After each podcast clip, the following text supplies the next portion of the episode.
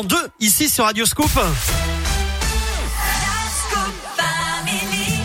Et c'est l'heure de la Minute Écho, comme chaque lundi à la même heure, avec Valentin Chenard. Hello Valentin. Bonjour Eric et bonjour à tous. Alors ce matin Valentin, on va parler de notes financières. Oui c'est ça, un vendredi dernier, l'agence Standard and Poor's a évalué la dette publique de la France avec deux lettres, A A. C'est une annonce très attendue par le ministère de l'économie. Alors c'est très mais... bien, j'ai envie de dire, mais il faut, faut expliquer peut-être un peu, parce que moi, moi à titre perso, je comprends pas très bien. Voilà. Euh, déjà, c'est quoi Standard and Poor's là c'est, c'est... C'est une agence, c'est quoi? Ouais, c'est ça en fait. C'est une agence de notation, c'est-à-dire que l'entreprise évalue la santé financière d'une autre entreprise ou d'une entité publique, hein, comme une ville, un département, une région ou encore un pays comme la France.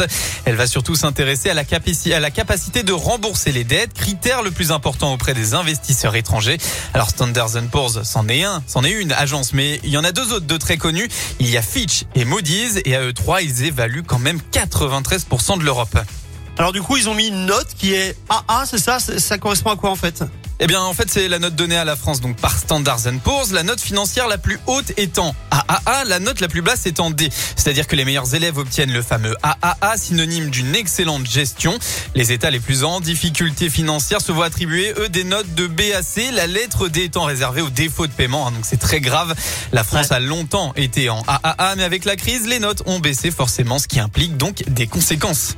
Donc en fait, quand une agence dégrade une note, si on a une plus mauvaise note, eh bien, ça dégrade aussi les conditions d'emprunt, si j'ai bien suivi le dos. Voilà, c'est ça. Elle a une forte influence en fait pour un pays, oh, je suis trop fort. Puisqu'une note moyenne peut dissuader les grands investisseurs à investir en France.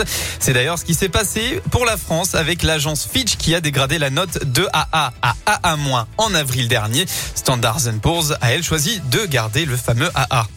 Eh ben voilà, parfait. Tout. Merci beaucoup euh, Valentin, on a un peu mieux compris toute cette histoire de, de notation de A, A, A, A+, A-, moins, euh, machin. Bon bref, merci en tout cas à la Minute euh, Écho est à retrouver en replay comme d'hab sur radioscoop point com.